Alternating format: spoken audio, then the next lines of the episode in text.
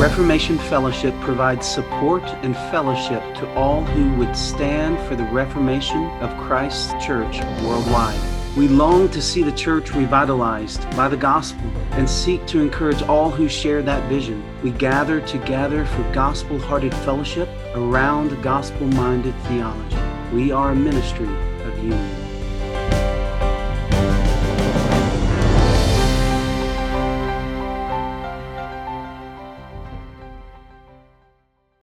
Greetings and welcome back to the Reformation Fellowship podcast. We're so glad you've joined us. As we say here at Union, we hope that everything we do causes you to delight in God, grow in Christ, serve the church, and bless the world. We are in our second conversation with Dr. Natalie Brand, tutor for women at Union School of Theology in the UK. And uh, we're excited because today we're talking with her on the subject of why women should study theology, and how church leadership can lead the way in that. It's an important topic. If you missed last week when we talked about union with Christ and the way it fuels gospel ministry, please go back and listen to that. But you will not want to miss today's conversation. Let's get started. Natalie, welcome back to the Reformation Fellowship podcast for this second conversation. Thank you very much for having me. It's great. Yeah, we had a great, for our listeners, we had a great conversation last episode of, on union with Christ. If you missed it, really want to encourage you to go back and listen to that one. But today we're going to be talking about women and theology and maybe the, the provocative question of should women study theology to, to guide our conversation. But I think where we're going to go is looking at women in the study of theology and also how the church can lead the way in in making that possible and opening those opportunities up and, and encouraging that. So, Natalie, I'm really excited about this topic. Would you be willing to share a little of your own journey into the study of theology? Yes, yes, thank you. Um, yeah, so I became a believer quite late. Like in my, I was 20 when I became a believer, and I really wanted to serve the church. I wanted to throw myself fully into the work of God and what He was doing uh, in, in the world. Um, couldn't get enough of church, and so it made sense to be there all the time. So that was what I wanted to do, perhaps as a youth worker. So I went to Bible college to to facilitate that, so I could mm. be hmm. involved in full time ministry. But mm. I ended up staying um, for a long, long time. The Lord gave me a real passion and desire and an ability in theological study. I was interested in going into missions as well, so that was something I was thinking about going working with Muslims.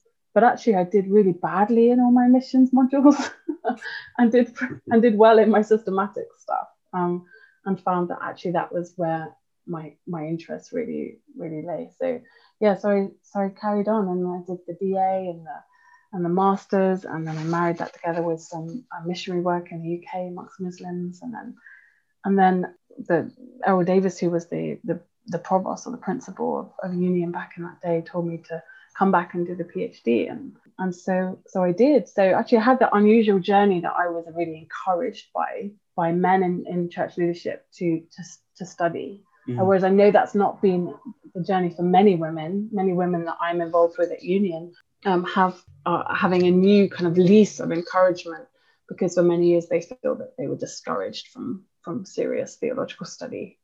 Um, so that whole question of why should women study theology is a really pertinent one if, if you look at those within kind of more of a complementarian conservative arena because for many of them they have been discouraged but yeah my journey was an unusual one in the sense that yeah i went to union and just carried on studying and just couldn't get enough. And that was obviously what the Lord had for me. And yeah. He's been using me um, graciously since that. Mm. Yeah. So your your journey in terms of study included a lot of formal study. Yeah. Um, when, when we think about studying theology at all, we people may have different ideas of what that means, right? But it's it's not a one size fits all undertaking, is it? What what are some other as you look out at how particularly women are starting to become serious about theology studying what what's that look like in different contexts yeah it's such a good question i think um, in some senses theology does fit you know one size does fit all in the sense that theology is the study into the nature of god and his salvation mm-hmm. and so if that's what it is then we're all doing that mm-hmm. or not And so when we read our Bibles, we're doing theology. When we teach our kids from the New City Catechism, we're doing theology. When we're doing Bible studies with a load of women, we're doing theology. Whether we're you know teaching about Trinitarian theology and a seminary, we're doing theology. So as Christians, John Owen was really great on this. He said theology is, is the study of, of God, but with faith. So mm. the PhDs in theology that you find in academic institutions and they don't love the Lord, they're not doing theology. You have mm. to be theology is the study of God with that faith and that love for Him. Mm. Um, and so it's only then the vocation of the Christian. So in some senses, we're all doing theology if we are a Christian. But I think that the important thing is what does what is your journey, and are you journeying in your love and your knowledge for the Lord, or are you just happy with your kind of pew knowledge of the Lord? Are you pushing hard and digging deeper? Are you gaining in more and more knowledge of the, inter- the eternal, infinite God? Um, are you hungry to learn more of Him and to gain more knowledge of Him? So that's the question. How far do you want to go? Are you happy to stay static or do you want to push harder? And it's been such a privilege for me in the last 10 years to see women who are really hungry for, mm. for theology and for truth. And they reading women's Bible studies is not enough for them. They want to pick up big, meaty theological books and ask the hard questions. And yeah, so I, I would say everyone's journey is different, but I think we all need to undertake this vocation and make sure that we're not always comfortable in it. Yeah, that's um that's a, a great challenge to all of us. Um, both that theology is is uh, the study of God with faith. So may may the Lord grant that we we all approach it that way. Mm-hmm. Um, but also the the challenge to take the next step, and that's kind of what I'd, I'd like to to talk about for a little bit with you. Let's say um, there's a woman listening who may feel like she's really just beginning this journey. Maybe she's a new believer or or something's happened to open her eyes a little bit to the need to care more about the deep things of God. What would you what advice would you give to her for taking her maybe first step in studying theology?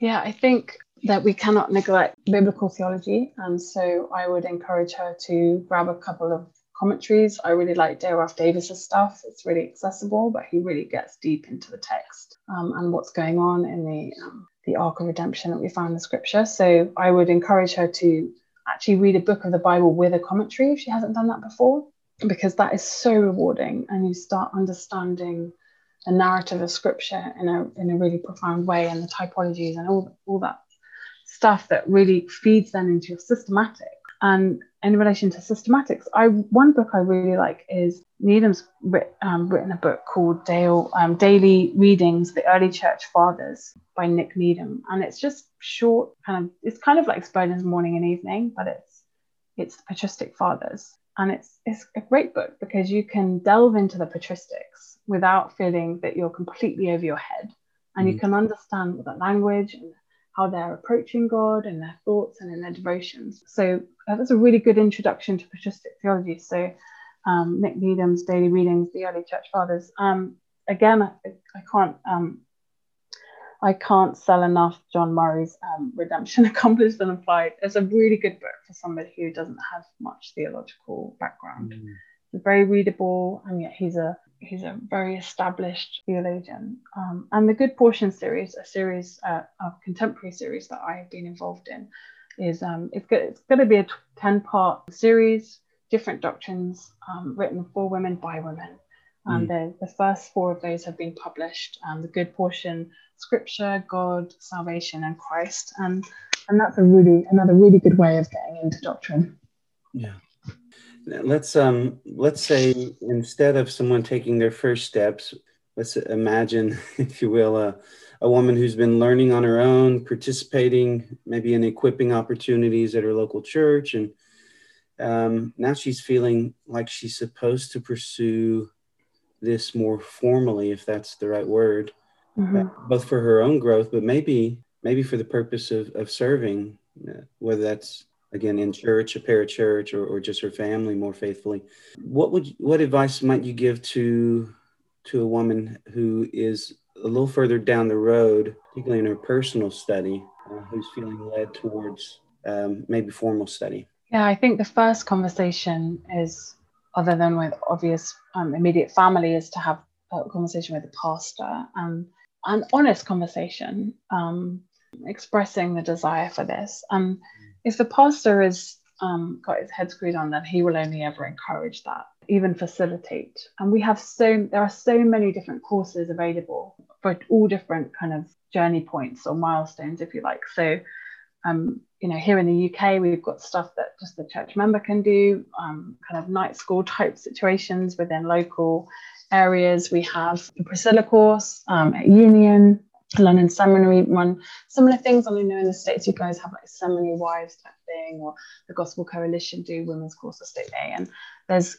things like that. Um, but then you can progress. So you could just um, you could do a BA um, and Union offer a BA Flex now, so it's very flexible. You can can do your BA online, um, even though we're based in the, U- the, UK. You can do it anywhere in the world. Um, so theological study has never been so accessible as it is now. So you know, hopefully, if you have a good conversation with your with your pastor, and he may want to see some fruit of that, and, and push push you and push back on that. Um, there are so many kind of formal avenues for theological study. So certainly, if we're thinking about a course, then I would encourage that. Um, there's the GDIP at Union for those who have already got a degree, uh, but that may not be in theology, or the MA for those who have, and the, the PhD for those who have got a, a master's. So really, there's just there's just every. I mean, it's amazing how you can you can pick and choose now. The, the, the accessibility of theological study is unprecedented. Um, so it's a good time, and I would really encourage her. I would encourage her to find somebody who is going to really champion her in that way, perhaps another woman or uh, in the church who's going to really um, champion her her study in that mm. way, um, mentor her um, in that way, and and somebody you can bounce off ideas and get further advice. But yeah, I, I think talking to your pastor is perhaps the first thing and, and saying like I want to serve the body of Christ and I want to be well equipped for that. Um, and and yeah, do that prayerfully and humbly and and hopefully um, that will be well received.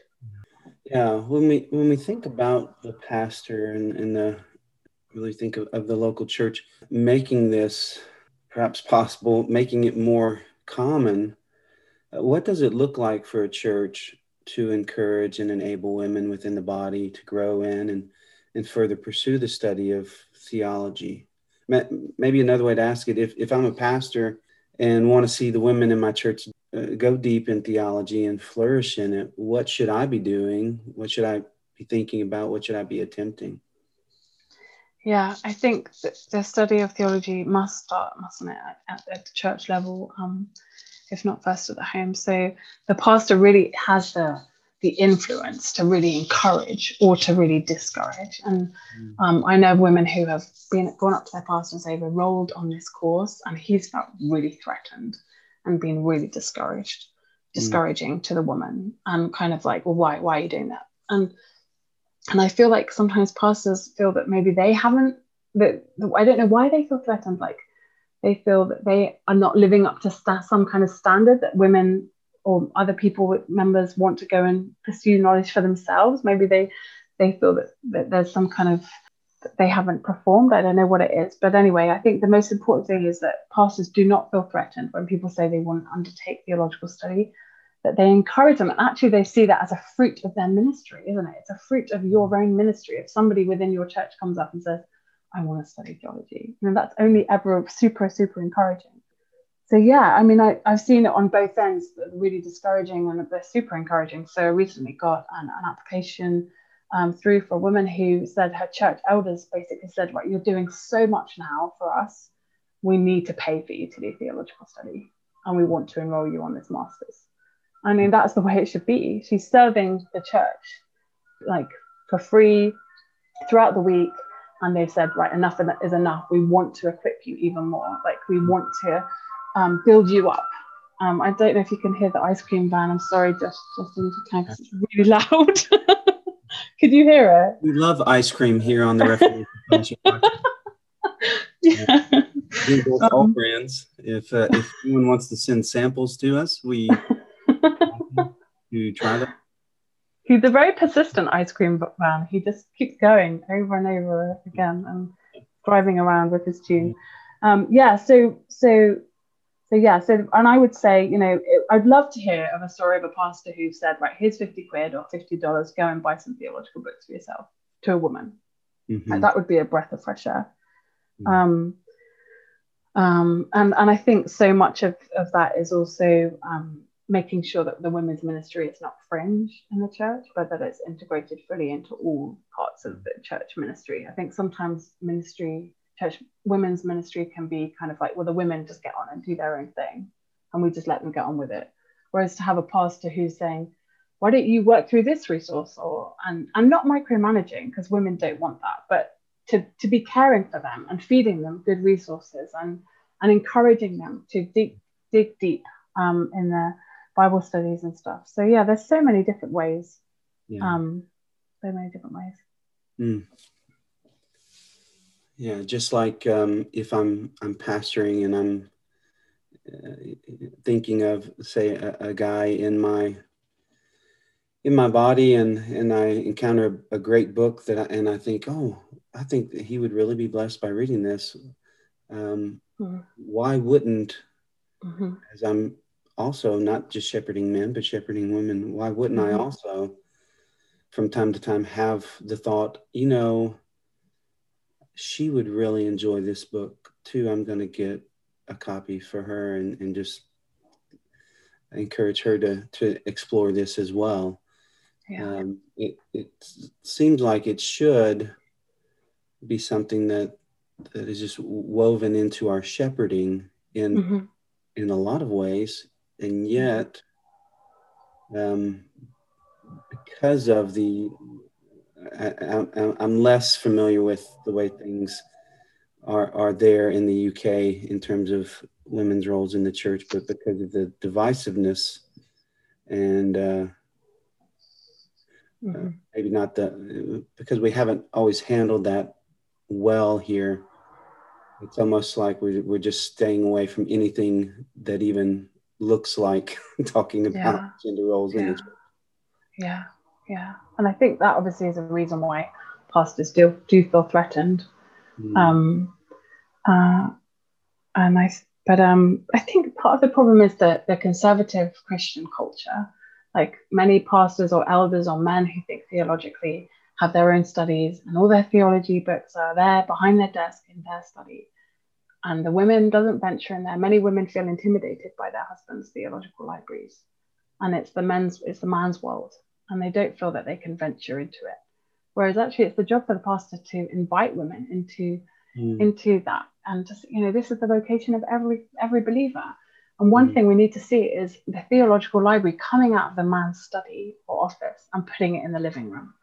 Mm. Um, and seeing even to the point of like we say to our seven year old who is an avid reader these books are yours as well you can pick these up um, because theology is for every member of the family not just for the man um, and so there's these hidden signals i think that we think that theology is just for the vocation mm. of the clergyman or the churchman whereas it's for everybody mm. um, and so actually if we start using that language and cultivating that within the church then women are going to feel encouraged and they're going to feel equipped and like they can actually read this and understand this. Before we get back to our conversation, we want to let you know how you can become a member of the Reformation Fellowship. You've heard our heart here in interviews, you, you hear it every time a new episode opens up. You hear we, we're here to gather like minded, like hearted gospel ministers to uh, know one another, to encourage one another, and to partner together for the reformation of Christ Church worldwide. That's what we're about. And if that's your heart, you can go to reffellowship.org and register free membership. That gets you access to some some discounts, some free goodies, access to we're going to do some live live conversations through Zoom with church leaders, with leading theologians and scholars as well. So go there to, to find out all about the benefits of membership, but I do want to draw your attention to one more benefit. March 22nd, 2022, in Naperville, Illinois, we're going to host a Reformation Fellowship gathering. It is a gathering for members of the fellowship and special invitees only. So we hope you'll join the fellowship, and we also hope you will consider joining us for what we're calling the Welcome to the Fellowship Gathering. This is a gathering of pastors, planters, theologians, and leaders seeking to know and encourage each other, as well as to consider an invitation to greater gospel unity and partnership. The schedule will include plenary addresses by leaders such as Michael Reeves, Dane Ortlund, and Dustin Benge, as well as specific times for intentional networking and fellowship. It's a one day gathering hosted by Naperville Presbyterian Church there in Naperville, Illinois. Again, go to refellowship.org to join the Reformation Fellowship and to find details about the Welcome to the Fellowship gathering. That's March 22nd, 2022. We hope you put it on your calendar and we hope to see you there.